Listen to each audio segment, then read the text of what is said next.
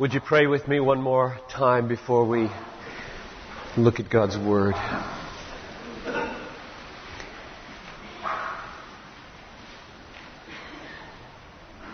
Who has heard or perceived by the ear? Who has seen a God like you who works for those who wait for Him? And so the meaning of this moment, Lord, in prayer is we wait for you. We acknowledge that without you we can do nothing. We can't breathe if you don't hold us in being. We can't think. We can't feel. We can't speak or sit or live.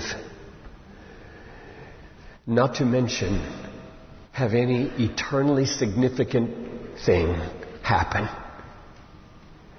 And so I ask you to come and work. You're the great power. You're the great worker. We are always beneficiaries. You're always the benefactor. You're rich and we're poor. You're food and we're hungry. You're fountain and we're thirsty.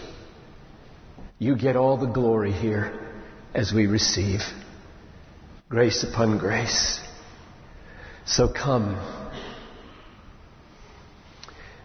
Heal relationships. Mend churches while pastors are away. Do miracles at home right now. Mobilize a people for mission so that pastors walk into a ready church. Don't let any of these moments be in vain, Father. We ask for you to take the five loaves and two fish of this offering this morning and multiply it 10,000 fold for the sake of churches and marriages and families and single people and old people and young people and men and women and children and the nations. Oh Lord, let the ripple effect, let the wave of truth rooted grace run and triumph in Britain and all the countries represented here and those poor countries who couldn't begin to be represented here. Just come, Lord, and do a great work by teaching us about the power for mission this morning. I ask in Jesus' name, amen. Let me review just a moment from yesterday so that I can show you how today follows from yesterday.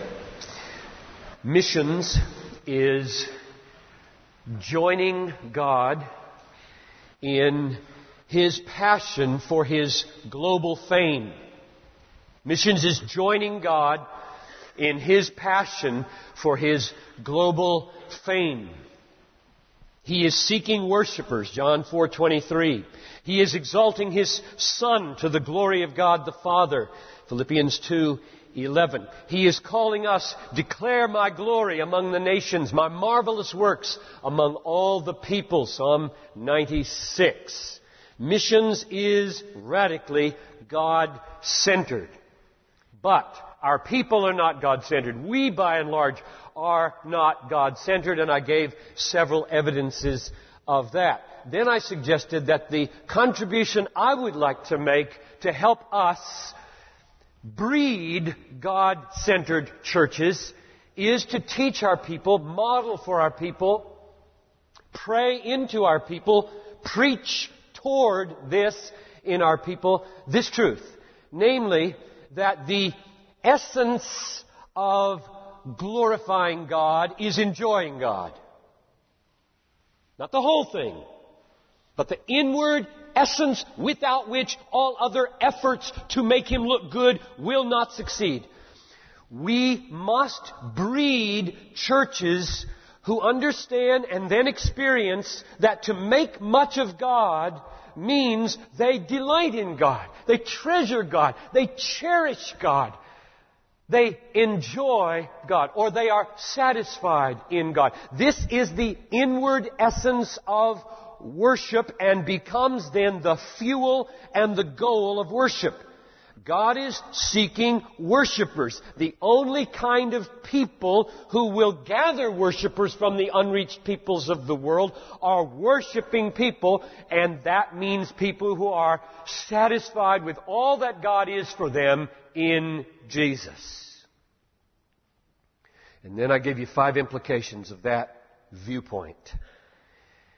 And the last one was that believing that God is most glorified in us when we are most satisfied in Him, and that that's the essence of worship, and that that's the fuel and the goal of missions, is the best way to keep God supreme and central in our churches and in mission.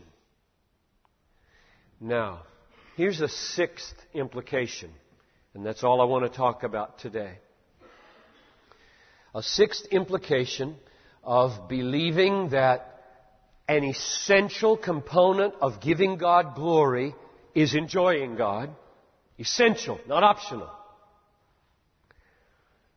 And that this is the root or the fuel of missions and the goal of missions. A sixth implication of those convictions is that it keeps us from turning the labor of missions into a debtor's ethic, which I'll come back to.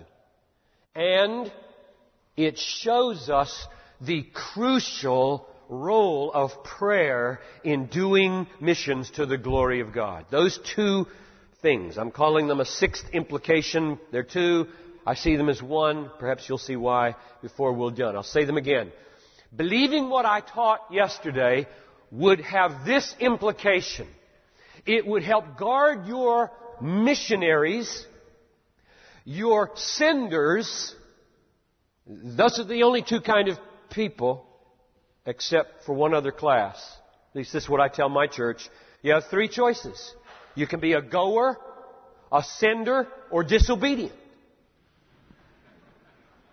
You don't have to go. If God doesn't call you to go, but if you don't go, you better be passionate. I, just, I was told not to do that because it does something to the microphone. So that um, I'll, I'll try to contain myself. You must be passionate about about sending if you're not a goer. Now, believing yesterday will keep the labor of sending and the labor of going from becoming a debtor's ethic, and it will show the crucial role of prayer in doing missions to the glory of God, which is the only way He wants it done. So, everything else I have to say this morning is explanation of those two implications or that one implication. So, what is the debtor's ethic? The debtor's ethic, which I fear is rampant in our churches. It goes under a more acceptable title, which I'll mention in a minute, but it's too controversial to start with because I'll lose you if I start there. The, the debtor's ethic sounds bad, so I'll, I'll start with that. It means viewing Christian service, viewing Christian labor in mission as a payback to God for all He's done for us. Or to put it another way, the debtor's ethic is operating with the inner dynamic of soul that says, I have become a great beneficiary of grace and will now, for all my days make God the beneficiary of my service. That's the debtor's ethic. Or, you could call it the gratitude ethic. It is amazing to me how many of our leaders and writers and preachers have a conception of living the Christian life as being driven by gratitude.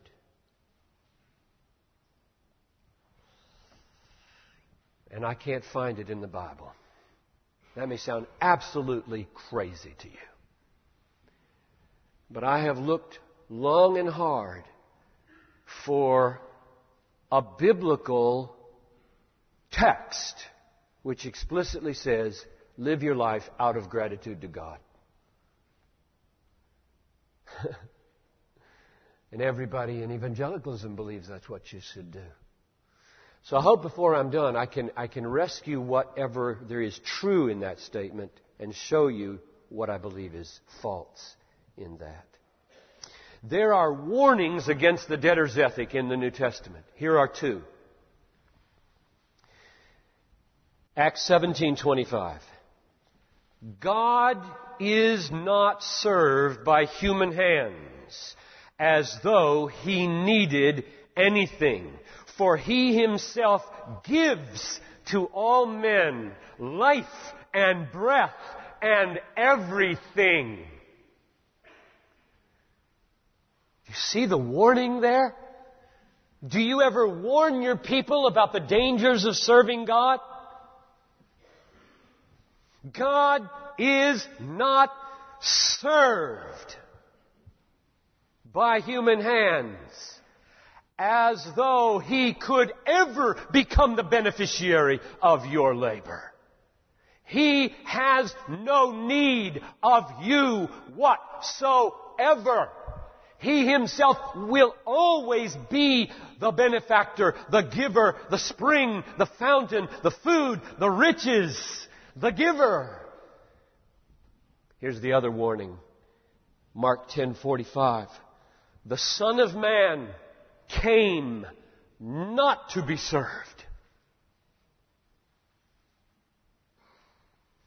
but to serve and to give his life a ransom for many. Beware lest you switch roles with the Son of Man. And serve him instead of receiving his service.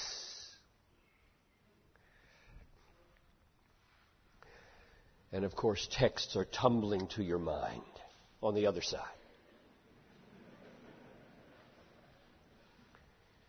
But I will get to those.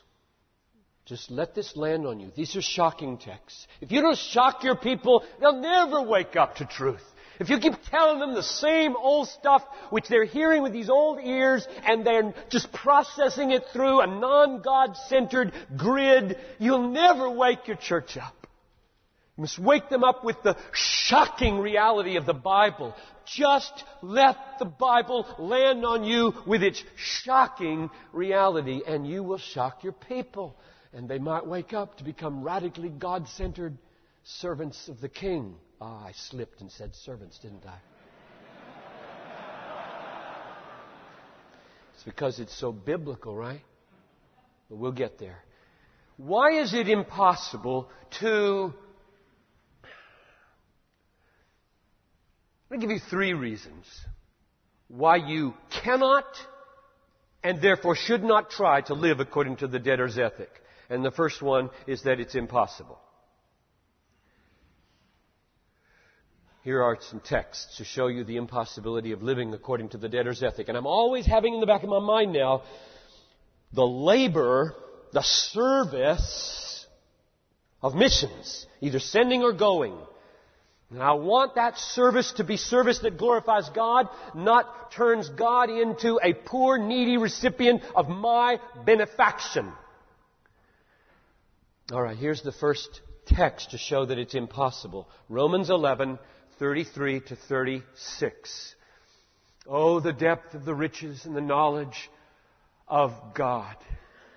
How unsearchable are His ways and how inscrutable are His judgments. Who has known the mind of the Lord so as to be His counselor? Who has ever given a gift to God so that He should be repaid? Because from Him and through Him and to Him are all things and therefore to Him be the glory forever and ever. The giver gets the glory from Him, through Him, to Him. You've never given a thing to God that He didn't already possess. You've never had a thought that could be offered in counsel to the living God. He is rich. He is wise. He is infinitely deep in resources and therefore you can't become a benefactor of God anything you have ever done for him, he has done in you. 1 Corinthians 15:10 is a second text in this regard as to why it's impossible. By the grace of God, I am what I am. And his grace toward me was not in vain. But I worked harder than any of them Nevertheless, it was not I, but the grace of God which is with me. Do we work? You bet we work. Protestants work. That's no accident. His grace towards me was not in vain. I worked harder than any of them. Nevertheless, I will say the deepest truth. It was not I but the grace of God. Every step I take, I take in you, Jesus. You have that song over here? Maybe not. It's a good song. Third text to show it's impossible. 2 Corinthians 9 8. God is able to make all grace abound to you so that having all sufficiency at all times in all things you may abound in every good work, labor, service. God is able to make all grace abound to you so that you may abound in every good work. How do good works in missions, sending or going, happen? What's the power? Answer, sovereign grace. Now, the reason this makes the debtor's ethic, debtor's ethic impossible is, and I'm enclosed in a little box here, so I can't do my usual demonstration. So I, I usually walk when I do this. So I will take one step. I'm facing the future now. And because of all the grace in the past, I want to magnify my King. I want to do something that pleases Him. I want to make much of Him by the way I behave. Go as a missionary or send. So I'm going to act. I must act. I'm a human being. I've got a will. I've got arms and legs. I'm going to act. How shall this action not be the debtor's ethic? How shall this action not serve God as though he needed anything? How shall this action not serve the Son of Man, but let him serve me? Answer I will make all grace abound to you so that you will abound in every good deed. That was grace. I just took a step. That was grace. That was all grace which means if my mindset were a debtor here, and I'm looking back over all the goodness he's shown to me, and I don't want to dishonor him, but I have a debtor's mindset, my debtor's mindset would be, my step will be a payback. He did that for me. This step is a repayment. But if this step is a gift of grace, guess what? I just went deeper into debt. Which is why, now who said it yesterday? Bruce or Peter? You said it. Unless you're willing to be eternally in debt, you cannot be a Christian. And the debtor's mindset is life becomes an amortization payment program by which all the incredible investment God made in me at the cross, I will now devote myself to repaying with gratitude obedience. And I call it the debtor's ethic and say it's impossible because you just go deeper into debt with every good deed you do if it's done to the glory of God, relying upon grace. And that's where I want to live the rest of my eternity. Deeper and deeper and deeper in debt. Do you? Or are you on your way to pay him back? The second reason I say the debtor's ethic is to be avoided is that even if it were possible, then grace would no longer be grace, would it? Romans 4, 4 and 5. To the one who works, his wage is reckoned not according to grace, but according to debt. But to the one who does not work, but trusts him who justifies the ungodly, his faith is reckoned for righteousness. Which you want to be? Do you want to have your life reckoned as a debt back to you? Or do you want to just go on trusting and trusting and trusting in more and more grace? The Christian life of obedience is not an amortization schedule of debt retirement. It is gladly going deeper and deeper into debt to grace, which is the power to finish the Great Commission. Third argument for why we should not pursue the debtor's ethic. The attempt to live, serve, work, do missions by the debtor's ethic minimizes the central place of future grace. This is a fundamental mistake that is being made across the board, and I fear it is somewhat rooted in the phrase gratitude ethic.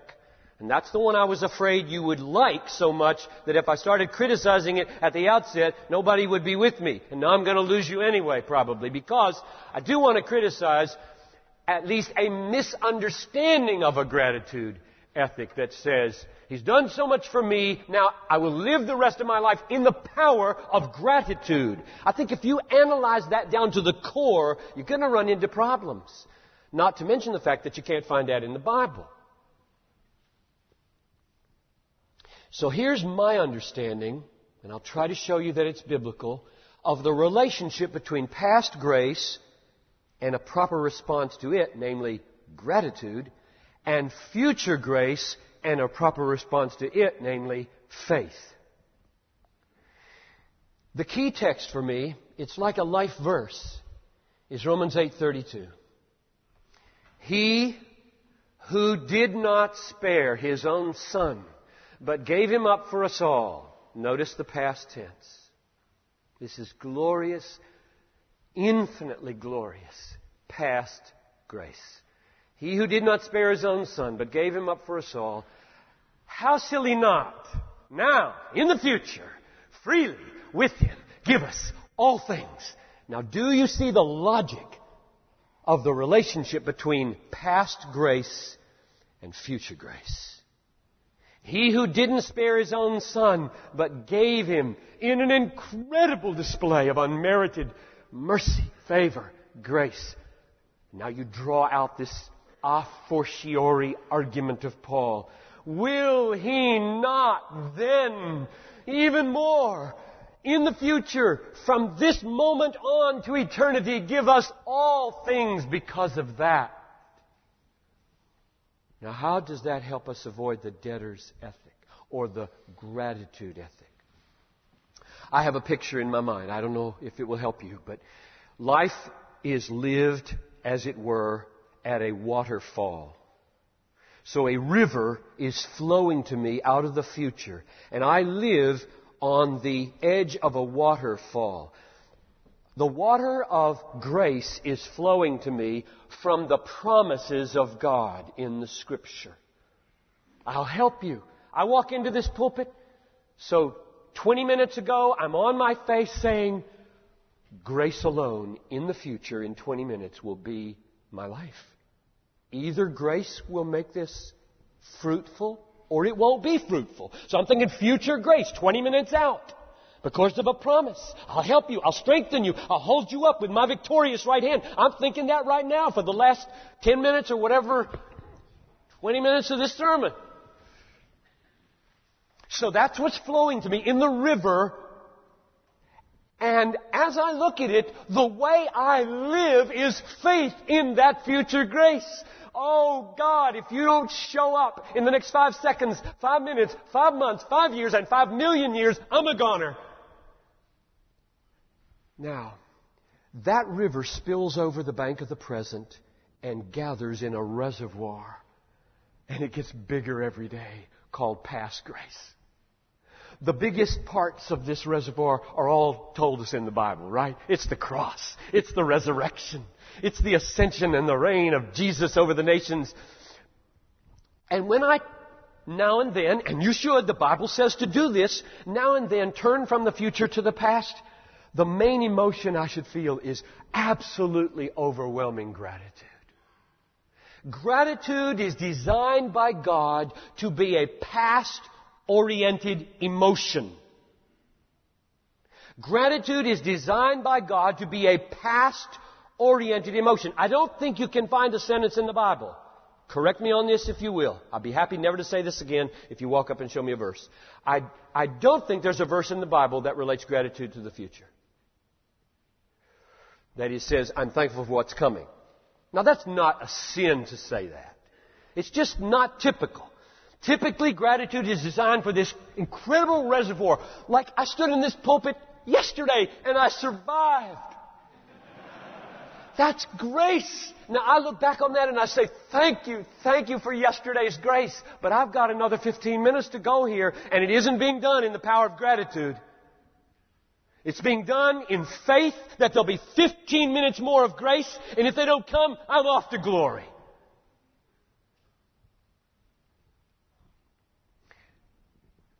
If you need a Bible verse that comes close to asking for an approval of the debtor's ethic, I'll give you the one that was given me early on as I tried to develop these thoughts. Somebody came and said, What about this text?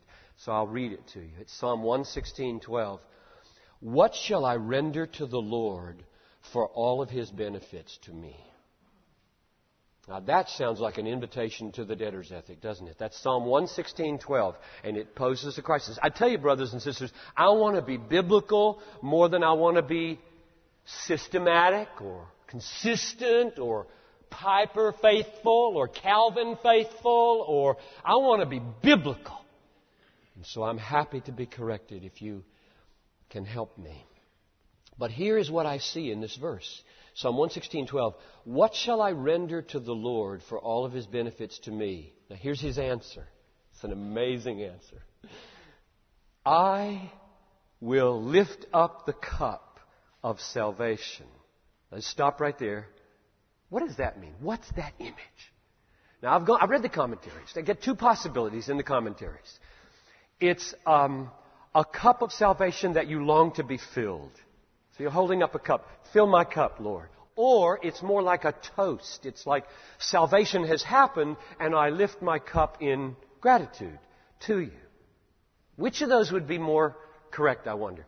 Well, the next phrase puts all the weight on the first one to me. So I'll read the whole thing. What shall I render to the Lord for all of his benefits to me? I will lift up the cup of salvation and call upon the name of the Lord. Here's my translation. What shall I render to the Lord for sustaining grace from yesterday? I will lift up the cup of salvation and call upon Him for more grace, more grace, more grace. And I will keep God in the awesome position of benefactor. And I will always be the beneficiary because the giver gets the glory. Woe to us if we reverse roles with the Almighty who would be our ever benefactor and keep us in the lowly, humble, desperate, hungry, thirsty, dependent position of beneficiary. You want to glorify God in your missionary going and your missionary sending? Keep close to a beneficiary. Don't ever turn it around. Don't serve by the debtor's ethic. Do missions to make God the benefactor and yourself the beneficiary. Labor always. Now here's, here's a provocative way to say it. In all of your serving, in all of your missionary labor, going or sending, labor to be a receiver. Labor always in relation to God. I'm not talking people now. We'll talk about that tomorrow. To lay down your life in suffering for other people is what will result from a future grace faith ethic rather than a debtor's ethic or a gratitude ethic. You will be called by trusting in this future grace to lay down your lives. I'm talking in relation to God. Never, never, never cease to be a receiver. Never cease to be a beneficiary. At every moment, never say, I will now give to you since you gave so much to me. Always say, since you gave so much to me, I will now let you glorify yourself in being the, the giver again. Now we ask the question, what about all those service texts? that I said I would come back to. What about Paul? Every single letter calls himself a servant of the Lord Jesus Christ. And I've just said, beware of serving God. And Paul uses that as one of his favorite phrases about how he relates to the risen Christ. What shall we say about that? Well, what we shall say is there is a way to serve God that blasphemes God, and there is a way to serve God that honors God. And we must help our people know the difference and the difference is not the debtor's ethic. Here's the difference. Let me give you a few key texts that I try to live by.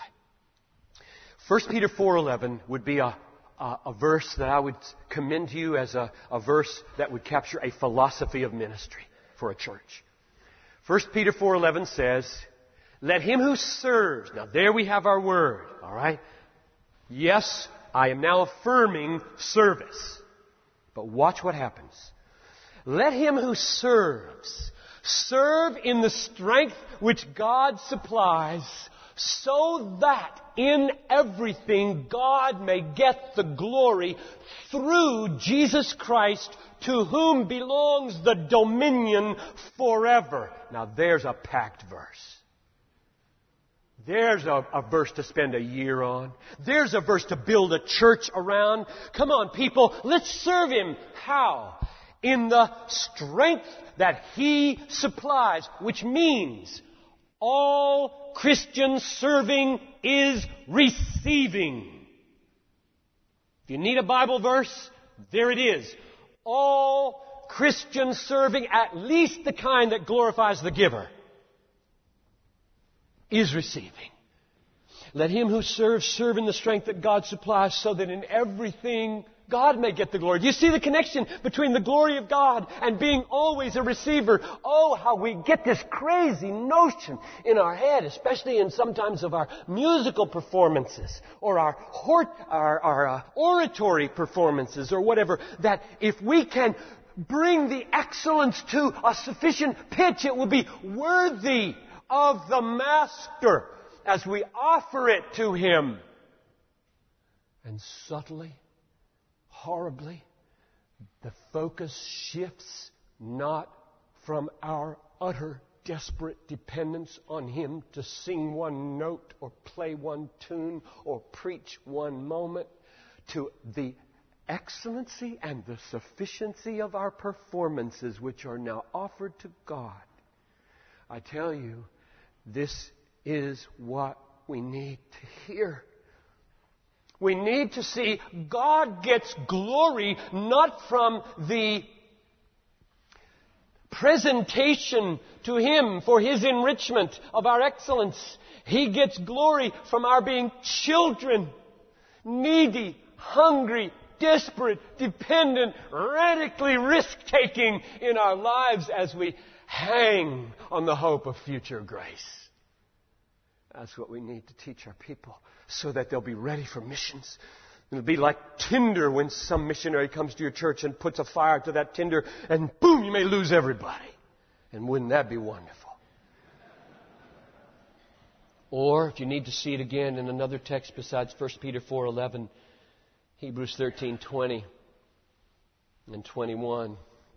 Now, may the God of peace, who brought again from the dead our Lord Jesus, the great shepherd of the sheep, through the blood of the eternal covenant, equip you with everything good, working in you that which is pleasing in His sight, through Jesus Christ, to whom belongs the glory forever and ever.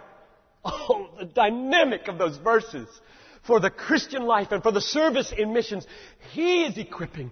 He is working what is pleasing in us. It is all through Jesus. Why? So that Jesus gets the glory, not our moral prowess performed for Him and offered up to Him out of gratitude for all that He's done for us. No, we will stay dependent. We will stay small. We will stay hungry and thirsty and needy. And the only way we will glorify You, Father, is more today, more grace today to satisfy this aching heart and this fearful soul that doesn't want to do management in the pastorate because I am called to do the word and prayer.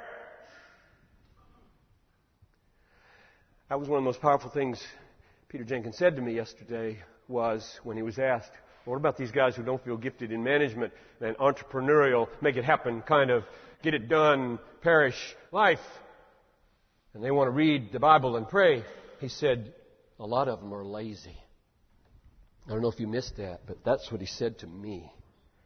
Because I don't like management. I don't like to do the practical things that put in place nurture structures for getting missionaries ready. I just want to teach the Bible.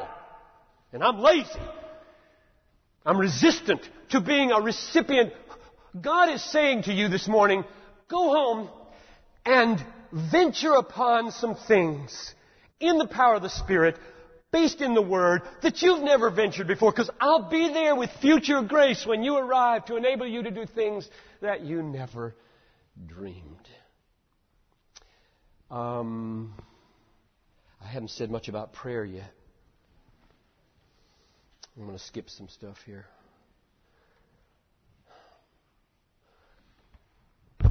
So, the alternative to the debtor's ethic as I move to prayer for the last five or six minutes or so is living by faith in future grace. And no, don't go away saying Piper dumped on gratitude. I didn't. I dumped on a gratitude ethic that doesn't understand future grace. I believe you can't be a Christian without gratitude. And gratitude should overwhelm you for all that God has, has done for you. And as you turn from that past glory and take your stand on the cross and the resurrection and face the future and know that all the promises of God were yes in that great event, now you have a secured future and promise after promise after promise that every step you take will be held and you will be graced upon graced with future grace. And the way that you appropriate that is not gratitude, but faith. I trust your promise. I trust your promise. That's the point so far. Now, prayer is, I believe, an essential part of appropriating that. What prayer is, is um, crying out from the heart with a bent to have God satisfy us with Himself in all of our neediness. So let me try to relate that to yesterday, especially. Because the, the question that was asked me yesterday, and it's asked me over and over again, I ask it to myself is okay, if you say that a passion for the supremacy of God and a joy in all that God is for us in Jesus is the essence of worship and the fuel and the goal of missions. And I don't feel that passion. I don't feel satisfied in God. I don't even know what you're talking about. I've had people in the church for years come and say, Piper, that's a foreign language to me. It's a very scary statement, but it's real, and that's where many of us are. So here's the way prayer relates to that. None of us is as satisfied with God as we should be. We are all prone to be satisfied with sex, money, power, television, job, success, you name it. What are your idols? We are all embattled people. What does prayer do? Well, this may be the most practical thing I say today, so here it is. I'm going to give you an acronym I O U S, IOUs. And each of those letters stand for a word in the Psalms which I pray over this book every day. Because here's where I get, here's where I hear God. And here's where I get grace every day. I wake up in the morning, either I put it in my lap or I put it on my little prayer bench, an elbow here and an elbow here. And here's where I pray. I incline my heart to your testimonies and not to getting gain. Psalm 119, verse 36. Let yourself be encouraged when the psalmists pray that way. Do you know what that implies about the psalmist? There are times when he's not inclined to the Bible. Because he's asking God to incline his heart to the Bible. I get great encouragement from that. Because I'm a pastor. I'm supposed to be a Bible man. And there are days when I'd rather read the instructions for my new computer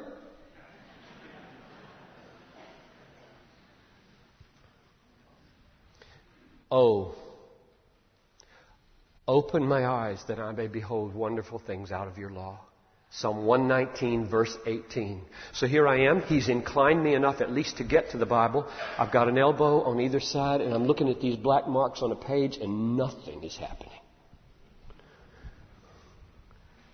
What do you do? I've heard people say, they come in for counseling. I say, Have you read your Bible? Yeah. Did you pray that God would open your eyes? Well, no, I didn't think of that. Well, go do that first and then, then come back. And as people give up so quick.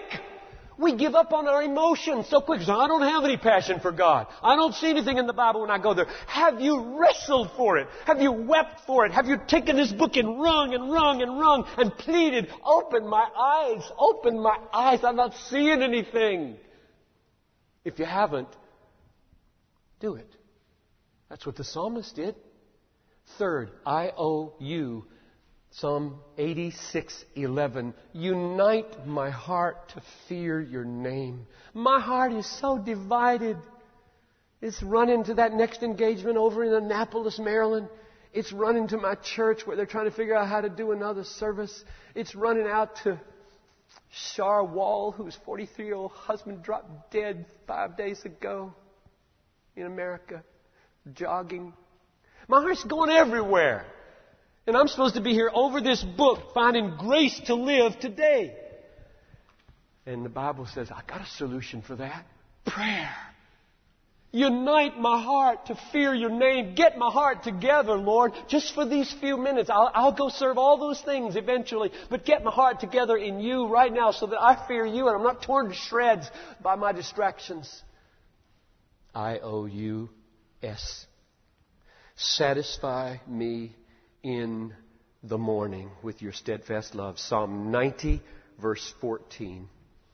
Satisfy me in the morning with your steadfast love.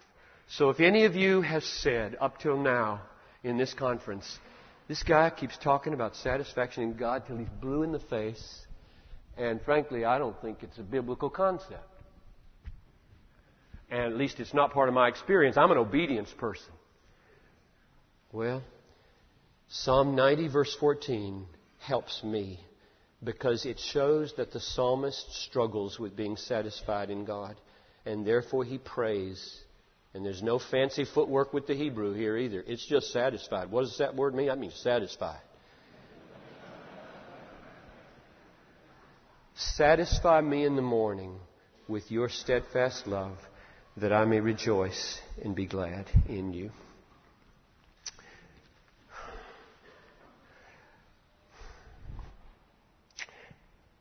Closing in one minute. When we pray for missions, we want to pray that God's name be hallowed, right? Hallowed be thy name. Hallowed be thy name in London. Hallowed be thy name in Australia. Hallowed be thy name in America, in Zambia, in Italy.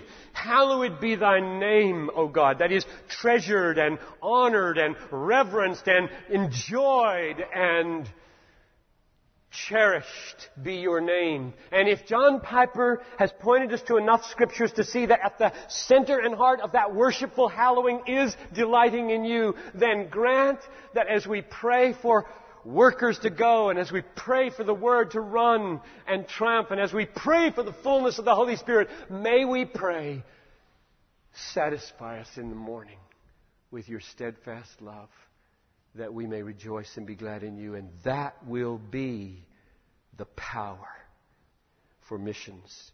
Because that satisfaction comes moment after moment through future grace. Father, I pray that you'd give us faith in future grace. The grace that will now guide the conversations over this coffee break. The grace that will sustain the heart beating and the mind thinking and the heart believing. Lord, help us to learn not to live by the debtor's ethic, but to keep you always the benefactor and ourselves the beneficiary so that you get the glory. May we serve you in the strength that you supply, that in everything you may get the glory through Jesus Christ, to whom belongs the dominion forever and ever. Amen.